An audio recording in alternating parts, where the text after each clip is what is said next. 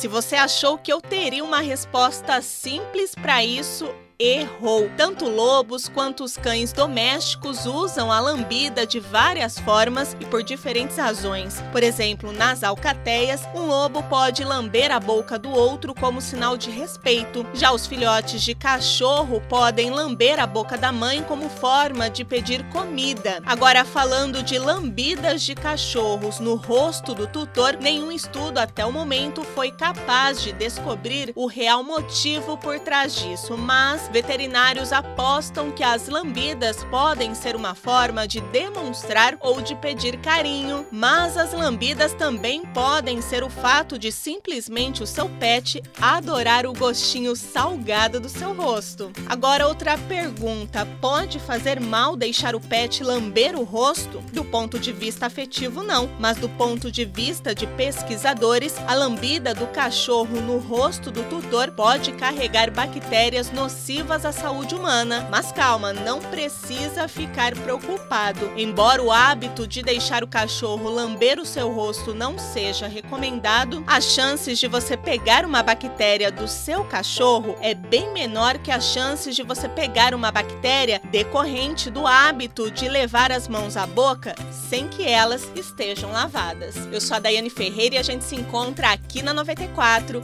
Até o próximo momento, Pet!